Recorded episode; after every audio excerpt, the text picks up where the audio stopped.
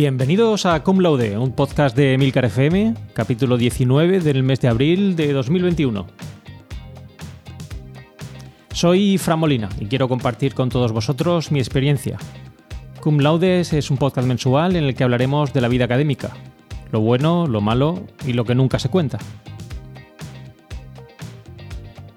Bueno, hoy estoy aquí solo, veréis que Carmela ya no está aquí conmigo. Eh, si escuchasteis el capítulo 18 veríais que fue una pequeña despedida, un periodo de stand-by, como comentaba ella.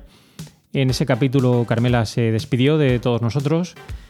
Yo no pude acompañarla debido a esa situación que ella comentaba, ¿no? de burnout, de estar muy agobiado con el trabajo y que desgraciadamente en el mundo académico pues suele ocurrir en ocasiones. En ese capítulo 18, como digo, Carmela comentaba ese cambio de rumbo que iba a tomar a partir de ahora. Sigue con nosotros en Emilcar FM con bacteriófagos pero eh, a partir de octubre de 2020, Cum Laude, tal y como lo conocíamos, eh, pues ha cambiado. Ha cambiado porque ahora voy a estar yo solo. Eh, ha sido una situación difícil en estos últimos meses, hemos estado dándole muchas vueltas y finalmente después de este periodo de descanso, pues he decidido volver yo a estar aquí con todos vosotros y daros mi opinión sobre el mundo académico. Además, sabéis que tengo un cargo en el rectorado, soy el coordinador de innovación y aula virtual, lo cual me supone pues, una mayor carga de trabajo y dificultades a la hora de encontrar un hueco para grabar con Carmela. Y por ello, bueno, al final seguiré yo solo de momento, aunque estoy seguro que Carmela va a venir a acompañarme en algún episodio, a darme su opinión y a introducir esa frescura que sabemos que Carmela tiene y que plasma en ese estupendo podcast que es Bacteriofagos. Además, Carmela os comentó que es importante descansar. En el mundo académico eh, no nos podemos quejar, tenemos suerte, sobre todo ahora en el periodo de pandemia. Hemos podido seguir haciendo mucho teletrabajo, pero el hecho de teletrabajar hace que muchas veces no desconectes y ya sabéis, si no descansas, pues acabas por no producir. Por lo tanto, bueno, después de este pequeño parón, volvemos con Cum Laude. Y además quiero darle un pequeño toque personal, quiero hacer un pequeño giro en, el guion de lo que sería Cum Laude. Para ello vamos a tratar muchos y novedosos temas que creo que quedaron en el tintero en los capítulos que estuvimos grabando con Carmela. Sabéis que actualmente en el mundo académico, principalmente aquí en, en España, lo estamos sufriendo bastante hay un problema importante con todo lo que tiene que ver con la promoción universitaria. Recientemente han salido noticias sobre esa nueva ley de consolidación del profesorado, esa carrera tenure track, que en algunos países, como en Estados Unidos, pues es muy relevante, que supondría en cierta medida la no existencia de funcionarios en el entorno universitario y sin embargo habría contratos laborales indefinidos. En esto pues hay argumentos tanto a favor como en contra. Quizá cuando llegue el momento podamos traer a alguien aquí para que exprese también su punto de vista al respecto. Ya que, bueno, eh, al fin y al cabo nos afecta a todos los que escuchamos este podcast o vivimos de alguna manera el mundo académico. Hay también cierta mm, controversia ¿no? con la situación que están viviendo actualmente los estudiantes de doctorado. El comienzo es muy ilusionante, pero ¿cuáles son las expectativas de futuro? Eh, recientemente me encontraba con una exalumna que me comentaba que, bueno, no sabía si comenzar el doctorado porque no sabía qué iba a ser de ella en unos años, si realmente iba a poder eh, optar a una plaza en una universidad. Y esas expectativas de futuro, que como en alguna ocasión comentó Carmela, están ahí en el mundo académico y hay que darle solución, pues eh, lo traeremos aquí a debate en Cum Laude para hablarlo con todos vosotros. También quiero hablar de los profesores asociados, esa figura tan fundamental en la Universidad Española que de alguna manera introducen esa experiencia profesional en, la docencia, que creo que es fundamental, porque esa visión más práctica muchas veces eh, la pasamos un poquito por alto y creo que esos profesores asociados de alguna manera son una pieza clave en el entorno universitario. Esa visión, como digo, creo que tenemos que mantenerla, deben estar ahí, pero hay que tratar de evitar lo que hoy en día se conoce como falsos asociados. Son esos profesores con situaciones precarias que tienen sueldos eh, paupérrimos y que difícilmente pues, eh, podríamos considerar eh, mínimos ¿no? para, para, desarrollar una actividad profesional, pero que siguen luchando en ese día a día para tratar de proporcionar en la actividad universitaria. Hay también cierto revuelo con todo lo que tiene que ver con los esenios. sabéis que recientemente en el mundo universitario aquí en España, pues bueno, ha habido cierta, mm, eh, cierta convulsión ¿no? con, el tema de los sexenios de investigación, los nuevos sexenios de transferencia y el que muy probablemente se pondrá en marcha en los próximos años será el sexenio de docencia. Bien, creo que hay mucha incertidumbre, mm, muchas dudas sin resolver en relación a cómo solicitar adecuadamente un sexenio, qué es esto del sexenio de transferencia, cuáles son las implicaciones, hacia dónde va. Y bueno, creo que en Cum Laude pues, también tenemos que traerlo aquí a debate y, a reflexión con todos vosotros. También quiero hablar un poco de las revistas académicas. Em, aunque yo obviamente no tengo la experiencia del área de ciencias experimentales que aportaba Carmela, sí que creo que tengo pues, muchos años de experiencia en el mundo de las ciencias sociales y en concreto del mundo de empresa. Y por ello voy a seleccionar diferentes revistas, voy a dar mi opinión al respecto de ellas Hoy en día hay múltiples requisitos que imponen las revistas a la hora de publicar un trabajo. Hay también em, pues cierto debate sobre o controversia sobre Open Access. De hecho, creo que ha sido ayer cuando salió una nueva funcionalidad que incorpora Google Scholar que eh, señala cuáles de nuestros trabajos en Google Scholar de alguna manera están en, Open Access, están abiertos eh, de acuerdo con los requisitos que tenían el proyecto al cual estaban ligados. Bueno, esto está trayendo cierta controversia y bueno, creo que también es interesante que, los pongamos sobre la mesa y veamos hacia dónde nos llevan. Todo lo que tiene que ver con el proceso de revisión de revistas también es fundamental. Siempre he dicho que la labor de un buen investigador no es solo escribir buenos artículos, sino colaborar en el avance de la ciencia y en aportar esa visión crítica en, los procesos de revisión de las revistas. Eh, sin embargo, en los últimos años yo he percibido ¿no? que hay una carencia de buenos revisores en las revistas, hay ese afán por promocionar por parte de muchos profesionales que hacen que al final ese proceso de revisión pues carezca realmente de rigor, de profesionalidad y que de alguna manera pues pase por alto eh, las recomendaciones que habría que dar a esos autores para mejorar su trabajo. Y por último, quiero traer también aquí a este podcast em, algo en lo que estoy realmente muy involucrado en los últimos años, que es todo lo que tiene que ver con la innovación docente. La pandemia nos ha hecho cambiar a todos y creo que ha puesto de manifiesto algo que todos veíamos ya en el horizonte y es que era necesario una revolución en todo lo que supone la docencia, metodologías y nuevas tecnologías docentes. Eh, yo como responsable de, este cargo actualmente en la Universidad de Murcia, em, pues bueno, he aprendido mucho, creo que hay todavía muchísimo más por hacer, eh, las personas que me sucedan seguro que harán un maravilloso trabajo.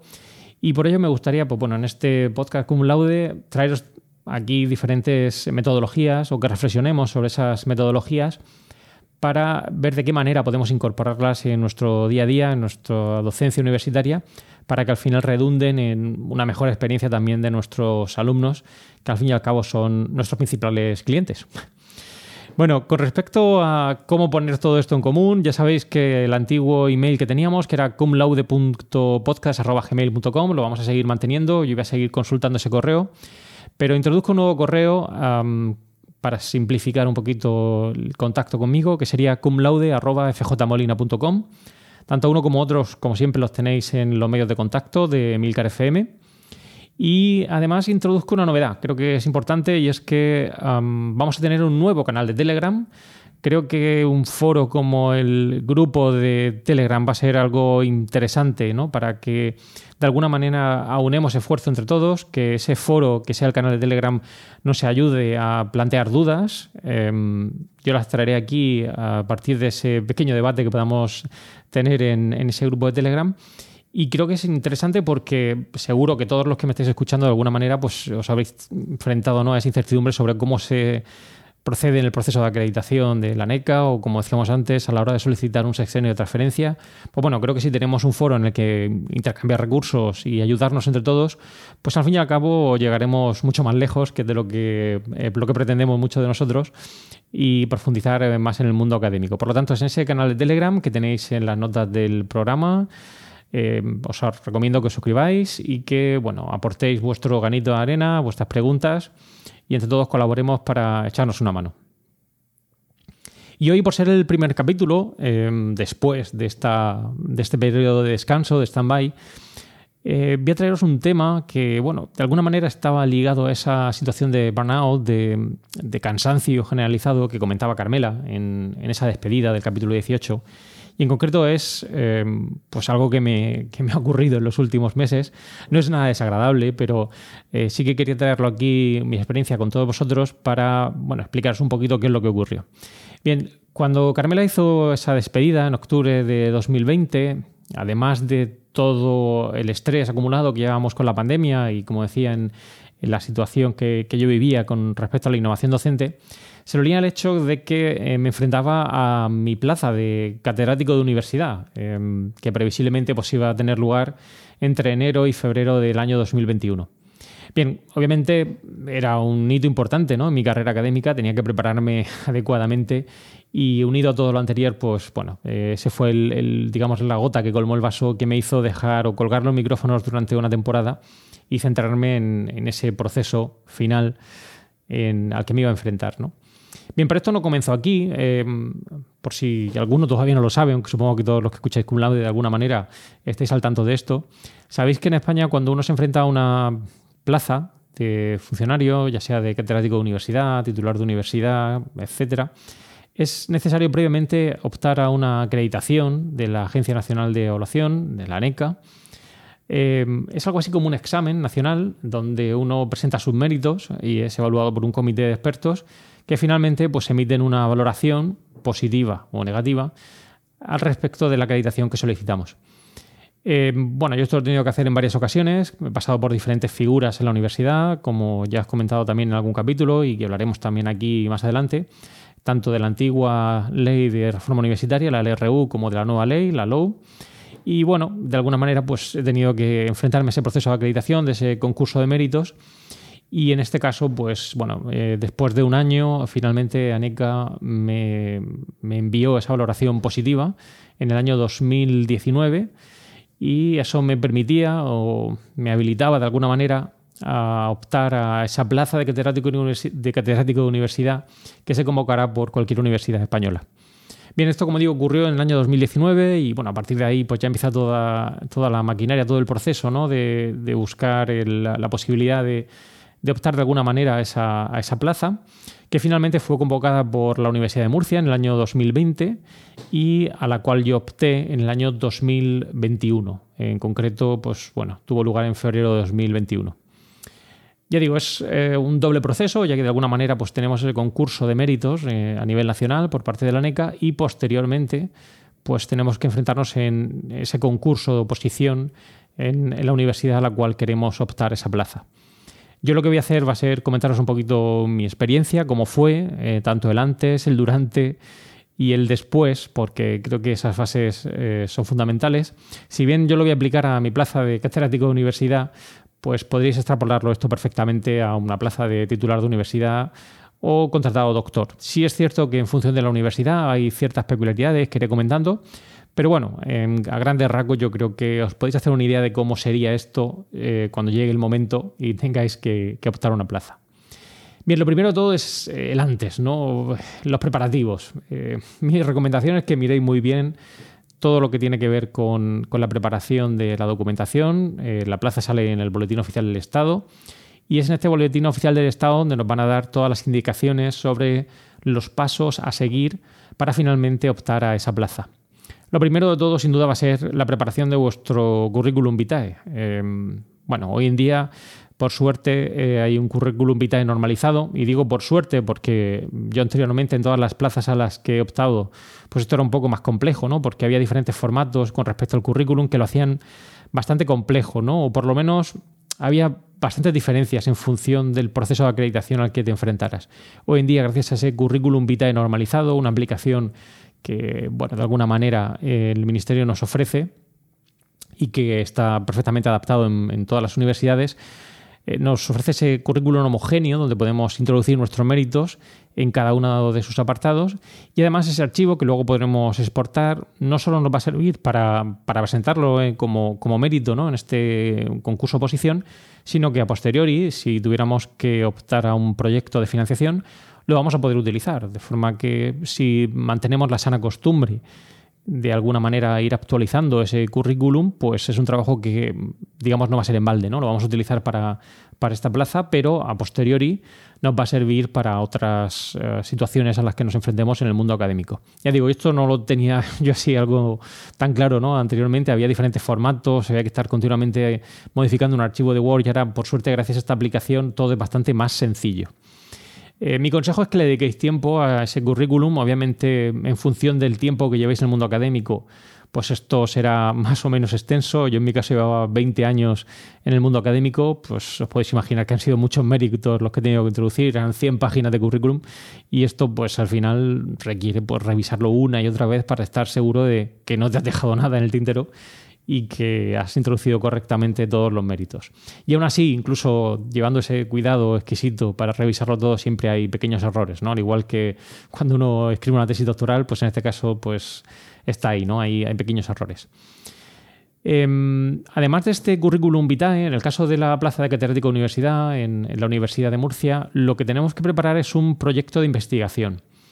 Bien, em, al igual que el currículum, pues hay que dedicarle tiempo ¿no? a elaborar ese proyecto de investigación. En este caso yo me encontré pues bastantes dudas, ¿no? Porque em, al preguntar a compañeros vi que había diferentes formatos. Había gente que había hecho un, único proyecto de investigación muy global, ¿no? Muy, eh, muy teórico, ¿no? Sobre lo que quería llegar a ser o, poner en marcha ¿no? en los próximos años. Había otros compañeros que lo que habían hecho era fusionar de alguna manera artículos que tenían en proceso de revisión y, de esa manera pues eh, mostrar al tribunal qué es lo que estaban haciendo en ese momento. Y luego había otra tercera vía que de alguna manera pues, fusionaba esas dos y fue la que yo finalmente opté. Y era presentar de alguna manera pues, tu situación actual, ¿no? qué es lo que estás haciendo, qué, qué trabajos tienes en revisión y plantear un proyecto de investigación con unas grandes líneas maestras ¿no? a explorar en el próximo, los próximos años que yo tengo inquietud por resolver y de alguna manera pues podía, podía hablar sobre ello, ¿no? Bueno, preparar ese proyecto de investigación pues eh, también requiere de su tiempo porque pues hay que sintetizar mucha información, hay que reflexionar, elaborar, redactar correctamente y al final pues esas más de 100 páginas con sus 250 referencias eh, correctamente enlazadas con el software Node pues hacen que lleves pues mucho tiempo de preparación. En concreto, aproximadamente podría decir que entre la preparación del currículum vitae y del proyecto de investigación fácilmente han sido tres meses, en el caso de esta plaza de catedrático de universidad. Era un plazo que más o menos yo había previsto. Eh, sí es cierto que, bueno, eh, por en medio estuvo el periodo de vacaciones de Navidad, pero bueno, se ajustó bastante bien a la previsión y ya digo, más o menos, pues yo diría que unas dos, tres semanas para el currículum y ya el resto han sido pues, el proyecto de investigación que, como digo, requiere una mayor reflexión y análisis y, bueno, en este caso, pues eh, ya digo, en mi caso fue lo que más tiempo me, llevó. Y la tercera pata ¿no? del, del, antes, que sería algo más que tenemos que tener preparado para ese concurso oposición, sería la presentación. Bien, aquí pues tenemos que resumir los dos ejercicios anteriores. Por un lado el currículum vitae y por otro el proyecto de investigación. Y esto que parece sencillo, es bastante complejo. Es bastante complejo, sobre todo cuando hay tanta información que plasmar. Ese tiempo que nos da el tribunal es limitado, aproximadamente una hora, y claro, resumir en, un, en una hora tanto el currículum vitae como el proyecto de investigación, después de 20 años, pues bueno, ya digo, no, no es una tarea baladí. ¿no? En este caso yo además quise innovar, sabéis que mi área de investigación fundamental es la innovación y el desarrollo de nuevos productos, y quise hacer algo nuevo, ¿no? algo novedoso, y para ello utilicé un software que es eh, Genially, que utilizamos mucho en el campo de la innovación docente y que ofrece múltiples plantillas. A priori se parece bastante a una presentación de eh, PowerPoint o Keynote, pero tiene ciertos matices, ¿no? Y creo que incorporaba mm, esa pequeña mm, dinamicidad que yo esperaba en la presentación, que hiciera que la presentación fuera más interesante para el tribunal, que captara su atención, etcétera. Y finalmente, pues opté por, por este software, que fue con, el, con el que preparé mi presentación. Además de todo esto, hay que añadir los preparativos técnicos, ¿no? Porque, claro, eh, tener en cuenta que eh, para hacer la presentación, pues necesitamos un ordenador, hay que llevar eh, todo el software preparado, hacer las pruebas previas, etcétera. Y eso, pues también hay que tenerlo en cuenta en cuanto al tiempo que nos va a llevar preparar la presentación. Pero en total, ya digo, aproximadamente unos tres meses sería el tiempo que, me llevó a mí preparar esto. Creo que la presentación con Geniali fueron casi dos semanas, entre unas cosas y otras, porque tuve que aprender el software en profundidad. Pero bueno, aproximadamente eso, unos tres meses, los, los tres eh, pasos de currículum vitae, proyecto de investigación y la presentación. Ahora vamos al durante, ¿no? ¿Qué ocurre con el durante? Bueno, pues el durante es esa, esa situación que, todos tenemos que vivir, que es pasar por el trago ¿no? de, de optar a esa plaza en ese concurso oposición. En este caso, yo además, eh, en febrero de 2021, la situación con la pandemia no era para nada favorable y eso me llevó a una situación de presentación en lo que denominamos hoy en día modalidad híbrida. ¿Qué es esto? Bueno, pues hay cinco miembros del tribunal, tres de ellos estaban presentes físicamente en el, en el espacio en el que yo hice la presentación, en el salón de grado de la Facultad de Economía y Empresa pero había dos miembros del tribunal que lamentablemente no pudieron desplazarse debido a la situación de la pandemia y lo hicieron a través de videoconferencia. Bien, esto añadía un, añadía un pasito más, ¿no? Un, algo más en la presentación porque había que controlar que de alguna manera no hubiera fallos en la presentación, que las cámaras estuvieran correctamente enfocadas, que los dos miembros que estaban a, a distancia pudieran seguir el proceso correctamente. Pero la verdad es que en este caso, pues bueno, el personal de administración y servicios de la, de la Universidad de Murcia, pues bueno, me ayudó muchísimo y conseguimos poner en marcha todo eh, para que funcionara y, todo fue muy, muy fluido. Pero hay una variable extra que, que, que, yo no contaba con ella, ¿no? que era todo lo relativo a las firmas electrónicas. Hay que tener en cuenta que hay muchísimo papeleo que ahora comentaré. Y claro, eso requería que el tribunal, sobre todo los dos miembros que se encontraban a distancia, tuvieran acceso a esa firma electrónica y por ello pues, fue necesario hacer múltiples pruebas previas a lo que sería el proceso de, firma. ¿no? Bueno, esto al final lo que hizo fue alargar mucho todo el proceso. En concreto diré que mi concurso oposición duró casi cinco horas, eh, lo que estuve allí en, el concurso oposición. Si bien yo solo estuve hablando una hora de, de, presentación y aproximadamente media hora, tres cuartos de hora respondiendo a las preguntas del tribunal, pero bueno, fueron en total cinco horas con cada uno de los pasos que voy a poner aquí, por si alguna vez os tenéis que enfrentar algo así o si actualmente estáis en esta modalidad híbrida y hay algunos compañeros que me han contactado, ¿no? Porque han tenido que enfrentarse a esta modalidad híbrida recientemente, ¿no? Y me han dicho, oye, Fran, ¿y esto cómo se hace, ¿no? ¿Cómo, resolviste este asunto? Bien, lo primero de todo es prepararse, ¿no? Hay que preparar todo antes de que llegue el tribunal, eh, sobre todo los que van en físicamente, ¿no? Al, al aula. Y para ello yo recomiendo llegar con suficiente antelación para ponerlo todo en marcha. Em, ordenador, puntero, mm, etcétera, ¿no? y asegurarnos que todo funciona correctamente. En este caso, eh, utilizamos la plataforma Zoom para, esa modalidad híbrida, eh, para que los dos eh, miembros del tribunal que se encontraban a distancia pudieran seguir la presentación y, bueno, comprobar que todo funcionaba correctamente. a continuación, el tribunal se reúne. Tienes que abandonar la sala y em, ellos preparan toda la documentación eh, exponen en el tablón eh, fuera del aula todos los criterios del examen, cuál va a ser la puntuación máxima o mínima que se puede dar en cada uno de los ejercicios, etc. Esto suele llevar aproximadamente pues, unos 30-45 minutos, ¿no? que sueles estar fuera del, del, aula, donde te acompañan pues, bueno, familiares y amigos y algún compañero em, que pasa por allí y, bueno, va a darse a darte pues, los ánimos ¿no? del ejercicio. Eh, a continuación, el tribunal llama a los candidatos eh, y entonces es cuando uno entrega la documentación. La documentación, ya digo, de esos dos ejercicios, el currículum vitae y el proyecto de investigación. Una vez entregada la documentación, nuevamente hay que salir del aula y eh, va a ser el tribunal que examine esa documentación en detalle para ver si cumple con los requisitos que previamente se han fijado. Ese proceso lleva también un tiempo, suele oscilar entre también los 30 a 40 minutos, durante el cual pues nuevamente tenemos que estar fuera del aula con eh, familiares y amigos que están allí con nosotros. Yo siempre digo que es en estos eh, momentos cuando uno se da cuenta eh, quiénes son los eh, verdaderos amigos ¿no? que están allí contigo, porque bueno, intentan acompañarte el máximo tiempo posible y luego están los que pasan por allí y simplemente te dan una palmadita ¿no? y, se olvidan de que, de que hay que seguir allí unas cuantas horas. ¿no? Em, después de ese tiempo ¿no? que, hemos estado fuera, y donde vamos a sufrir pues, muchos nervios, ¿no? Em, y eso, esos familiares y amigos van a estar allí para calmarnos Finalmente el tribunal nos va a llamar en esa sesión pública, entraremos al aula y vamos a realizar la presentación. Esa presentación que hemos preparado con tanta delicadeza, le hemos dedicado muchísimo tiempo, en mi caso ya digo fueron dos semanas, y vamos a tener que soltar allí, pues ya digo, en una hora, em, de la manera, pues con, mayor, con la mayor soltura posible, ¿no?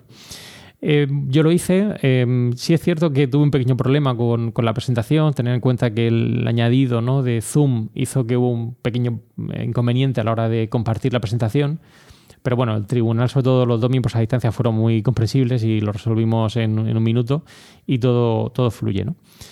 el proceso, ya digo, es una hora, ¿no? Que tienes que estar hablando de, tu vida, ¿no? De esos 20 años de carrera académica eh, bueno, eh, ya digo, tiene pues esos momentos, no siempre digo agridulces, ¿no? los momentos más eh, interesantes donde uno cuenta pues, pues, su artículo que publicó o, lo estimulante que fueron su docencia, ¿no? y luego pues también pues todas esas horas que uno ha dedicado y que ha quitado a familia y amigos para poder llegar hasta ahí. ¿no? Una vez hecha la presentación, es el tribunal el que va comentando ¿no? lo que han sido los dos ejercicios. lo hacen uno a uno y eh, luego, una vez eh, terminados esos comentarios, uno responde de manera global a las preguntas o comentarios que ha hecho esos candidatos. Yo aproximadamente estuve 30-45 minutos y bueno, la verdad es que el tribunal se portó muy bien y bueno, me hizo algunos comentarios, sugerencias y recomendaciones de futuro que agradecí y que apunté para tener en cuenta eh, en mi carrera académica. Una vez terminado este paso, lo siguiente es salir del aula. Hay que salir nuevamente del aula para que el tribunal delibere y tome una decisión final sobre si em, cuál ha sido el resultado de las dos pruebas a las que nos hemos enfrentado. Y aquí nuevamente, pues ya la familia y los amigos tienen que estar ahí para apoyar. Cada vez ahora hay menos, yo en mi caso ya éramos muy poquitos em, eh, que estaban allí acompañándome. Aproximadamente llevamos cuatro horas y pico ¿no? de, presentación y deliberaciones, etcétera. Pero bueno, eh, se hace un poquito largo. Hay que tener en cuenta que obviamente todos íbamos con mascarilla en esas cuatro horas y, pico ¿no? que estuvimos allí. Pero bueno, em, ya digamos lo más importante estaba hecho, que era la presentación, y solo faltaba el momento final, que, es cuando el tribunal te llama nuevamente al aula, el candidato entra y se le comunica cuál es la valoración final de los dos ejercicios y si ha pasado la prueba o no lo ha pasado. En este caso, pues bueno, eh, yo tuve la fortuna de que así se fue, me dio la enhorabuena, todo fue correctamente y mi presentación se ajustaba a los criterios expuestos por el tribunal. Y bueno, luego hay un momento final, después de esas cinco horas, ¿no? que también es importante, que es el agradecimiento a las familias, a los amigos que han estado ahí acompañándote de alguna manera, em, apoyándote en, en ese proceso, ¿no? que, también es importante. Y bueno, ahí termina todo, ¿no? Parece que ya pues uno se despide, se hace las fotos de rigor, etcétera, y, ya nos vamos. Pero no, no, está todo acabado, no termina ahí porque luego viene lo que yo llamo el papeleo posterior, ¿no? Una vez que hemos terminado, pues bueno, hay que esperar esa resolución provisional que envía el rector, la resolución definitiva, la publicación en el boletín oficial del Estado y luego todo el papeleo que nos va a requerir todo lo que es el personal de la universidad, en relación a, pues, a la firma del contrato, etcétera, ¿no? y la toma de posesión de, en este caso, de la plaza de catedrático de universidad. Ya digo, un proceso largo, ¿no? por decirlo de alguna manera, em, pero bueno, muy satisfactorio porque todo, todo fue bien. Pero ha requerido pues, muchos meses de preparación por, por mi parte ¿no? para poder llegar hasta aquí y, y es por ello que, bueno, tuve que tomar esa pequeña pausa en mi vida y dejar de, de, bueno, de estar aquí con todos vosotros sin un laude. Bueno, espero haber resumido más o menos em, lo que supone esa, plaza de catedrático, por si alguien se está enfrentando actualmente a un concurso de oposición. Espero que ya, ya mismo metáis en el canal de Telegram, eh, donde estoy yo solo de momento, pero espero que, haya más gente poco a poco y podamos entre todos pues, poner nuestro, pues, nuestra opinión, nuestra experiencia, que sirva al resto de compañeros del canal de Telegram para, aprender, ¿no? Para plantear las dudas que, como digo, cada vez eh, pues son más, sobre todo en esta modalidad híbrida eh, a la que nos enfrentamos hoy en día en, en las presentaciones. Ni Rey ni Wikipedia querrás consultar. Si algo rebuscado tú quieres hallar, escucha a Fran Molina, con él aprenderás. Pues nada, habréis visto otra novedad también en este podcast de Cum Laude, en este caso la cortinilla que me ha hecho nuestro increíble compañero Natán García del podcast Switch Spain, un podcast que os recomiendo que escuchéis sí o sí.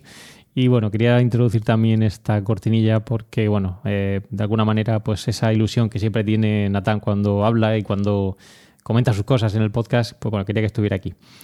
Bien, en esta sección lo que voy a hacer va a ser eh, desgranar de alguna manera términos, eh, conceptos que son bastante recurrentes en el mundo académico y que muchas veces pues, utilizamos de manera incorrecta o que a veces ignoramos, ¿no? No sabemos qué son o qué papel juegan en el mundo académico.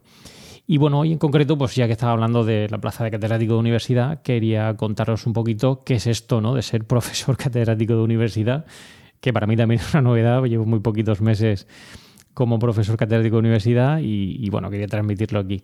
Yo siempre he dicho que no aspiraba nunca, cuando entré en el mundo académico, a llegar hasta este punto, ¿no? No era yo tan ambicioso como para alcanzar esta, este, este puesto, me encanta mi trabajo y bueno, yo simplemente, como suelo decir, soy de pico y pala, iba trabajando y bueno, al final, pues bueno, uno va pasando etapas y como siempre digo, esto es una carrera, ¿no? Y va haciendo obstáculos y pues llega hasta aquí, ¿no? ¿Qué es un profesor catedrático? Bueno, pues es la figura con, mayor rango académico en, la universidad. Es, eh, de hecho, un funcionario público actualmente, em, que si no me equivoco creo que es nivel 29 en, la administración. Y tiene la peculiaridad de, pues bueno, ser, eh, como digo, ese, mayor rango académico, eh, lo que te permite acceder a algunos puestos o optar a algunos puestos de manera exclusiva, como podría ser el caso de rector de universidad, que solo puede ser ocupado si eres catedrático. Em, pero bueno, hay una larga carrera para llegar hasta, hasta este punto. Hay que pasar por numerosas figuras eh, previas, eh, titular de universidad, contratado doctor, profesor ayudante, etcétera, en el que quizá alguno de los que me estéis escuchando estéis ahora mismo. Yo simplemente os diría que no desfallezcáis, que al final se llega. Y bueno, previamente, como os he dicho, hay que optar a esa acreditación de la ANECA, que antes era un periodo en el que estuvo vigente eh, por si alguno de me escucha, lo que se conocía como habilitación nacional, era un concurso donde básicamente había que eh, presentar esos méritos de manera mm, colectiva junto con otros candidatos, ¿no? Y bueno, eh, bueno, está ahí. era similar a lo que ahora tenemos con la NECA, pero creo que, bueno, con sus ventajas e inconvenientes, pues ahora es lo que tenemos y ya digo, previamente a optar al concurso oposición hay que pasar por esos méritos. Una vez que pasamos ese paso, pues se emite el certificado que acredita que uno puede optar a esa plaza de catedrático de universidad. Como peculiaridad, simplemente señalar que una vez que uno ocupa una plaza de catedrático de universidad, no puede optar a otra plaza similar en los dos años siguientes. Es decir, que si optamos a esa plaza de catedrático y la ganamos en la universidad X, no podremos ir a la universidad Y hasta que no hayan transcurrido dos años ocupando esa plaza en esa universidad previa. Bien, eh, esta figura, como digo, que es la de mayor rango académico en la Universidad Española, difiere un poquito o tiene diferentes nombres o terminología en otras universidades. En otras universidades lo podéis encontrar como eh, full professor o simplemente professor en otros sistemas educativos. De hecho, creo que es un error bastante común ¿no? para los que empiezan, ¿no? que cuando rellenan sus fichas en diferentes plataformas, pues ponen que es profesor con dos S. Hay que tener cuidado, ¿no? porque eso al fin y al cabo es um, igualarla de alguna manera ¿no? una persona que acaba de empezar a, profesor. Lo digo porque yo también cometí ese error y, bueno, y otros tantos que iré comentando aquí con vosotros, nadie es perfecto, pero bueno, eh, ya digo, poner full profesor o simplemente profesor cuando uno ya ha optado a esa plaza de catedrático. En algunos países em, las cátedras están unidas a una financiación empresarial que va ligada de alguna manera indisolublemente a ese profesor. De hecho, habréis visto en algunos eh, cargos. Que aparece chair of, ¿no? Y al fin y al cabo es una empresa. Que está poniendo un dinero para financiar en cierta medida esa cátedra, ¿no? De forma que esa cátedra tiene un nombre ligada a esa empresa que, tiene ese apoyo financiero. Y luego también el rango de full professor en otros países pues tiene privilegios, ¿no? Eh, como sabéis aquí en Cum Laude yo os conté mi experiencia en una tesis doctoral en Holanda y bueno, en el caso de ser full professor eh, pues había ciertas peculiaridades o eh, tenías que hacer una serie de pasos extra frente a otros profesores que no lo eran. Además, incluso tenías que llevar una indumentaria distinta. Os recomiendo que escuchéis ese podcast que grabamos Carmela y yo y que disfrutamos muchísimo pues, eh, contando cómo es una experiencia de defensa de tesis doctoral en un país distinto al nuestro. Bueno, pues esto es básicamente lo que es eh, ser profesor catedrático. Em, os iré contando poco a poco qué tal se lleva, porque al fin y al cabo yo sigo haciendo lo mismo que hacía antes, simplemente ha cambiado el título y obviamente si no, no lo voy a negar, pues bueno, se, se agradece y esa satisfacción del esfuerzo después de 20 años está ahí.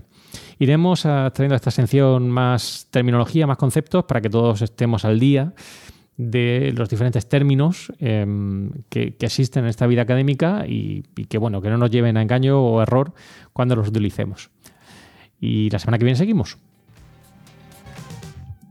Bueno, ahora vendría la sección de el campus, pero bueno, como nos hemos alargado un poquito, sobre todo con el comienzo, voy a dejar el campus para el siguiente capítulo de Cum Laude y a ella os contaré el campus que tenía reservado para hoy. Bueno, em, pues con esto ya si os parece lo dejamos. Eh, no quiero alargarme tampoco en los capítulos, creo que oscilen alrededor de los 35 o 38 minutos y que siempre tengamos algo que compartir entre, entre todos nosotros. Así que me despido, esto ha sido todo por hoy, gracias por escuchar Cum Laude y espero tus comentarios sobre estos y otros temas relacionados con la vida académica.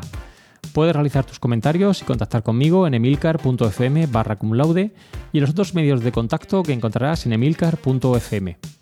No olvides escuchar el resto de podcast de Emilcar FM, donde podrás aprender muchos temas interesantes y de actualidad. Propicios días.